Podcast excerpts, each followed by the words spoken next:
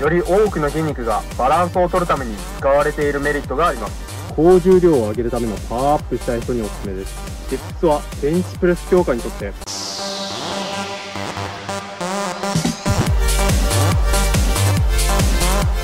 皆さんこんにちは。今回はベンチプレスを押し切るための力をつけるディップスを紹介していきます。ディップスはベンチプレス強化にとってもってこいの種目になります。特に高重量を挙げるためのパワーアップしたい人におすすめですなぜかというと、ベンチプレスの主働筋は大胸筋と上腕三頭筋で、ディップスの主働筋も大胸筋と上腕三頭筋なので、ベンチプレスの主働筋はディップスの主働筋とイコールになるのです。このように、ベンチプレス全可動域で還元されますが、特にベンチプレスのボトムポジションから押す力、最後、肘を伸ばしきる力、この2点を最大限強化できます。ただ、フォームを間違えすぎると、肩の痛みが出たり、補助種目の役目を果たせません。なので、正しいフォームでしっかりとベンチプレスの補助種目の役目を果たすために、しっかりインプットしていきましょう。それでは、内容に入っていきます。まずは、ディップス台や平行棒を握り、肘を伸ばし、肩を下に下げた状態で体を浮かせます。そして、肘を後ろに曲げ、胸を少し張り、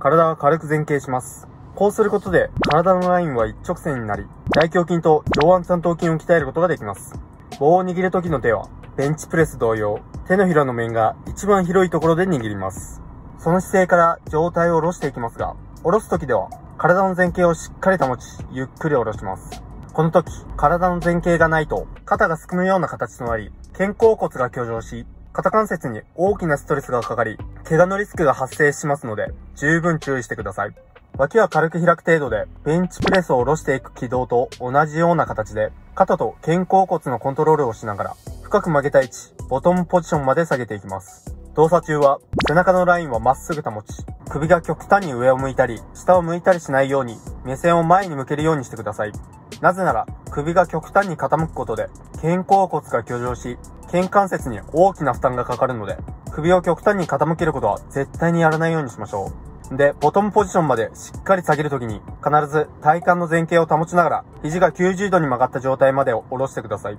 この時の肘の曲げ方は、外側に曲げると痛める原因となるので、背中側に曲げるように意識してください。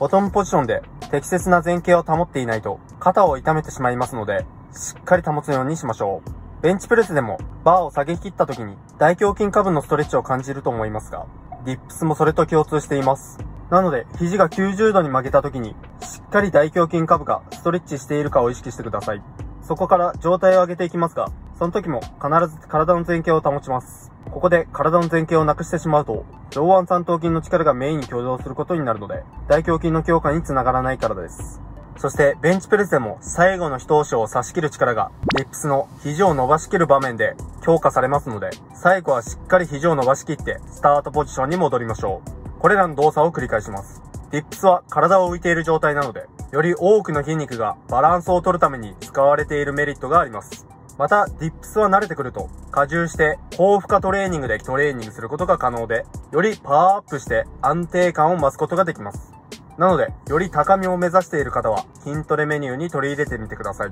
以上が、ディップスのやり方でした。今までやったことがある方も多いと思いますが、ジムが休館している状態でも、ベンチプレスを強化したい方や、高重量をさらに伸ばしたい方は、積極的に取り入れてみてください。今回の動画の他にも、最高のパフォーマンスを発揮するテクニックをいろいろ公開していくので、そういった動画を見逃したくないっていう人は、今のうちにチャンネル登録してもらえたらなと思います。また、今回の動画が少しでも役に立ったよっていう人は、グッドボタンタッチお願いします。Twitter や Instagram でも、筋トレや健康関連についての情報や、YouTube 未公開の情報も投稿していくので、もし興味があれば、概要欄の方からフォローしてみてください。今日もありがとうございました。また次の動画で会いましょう。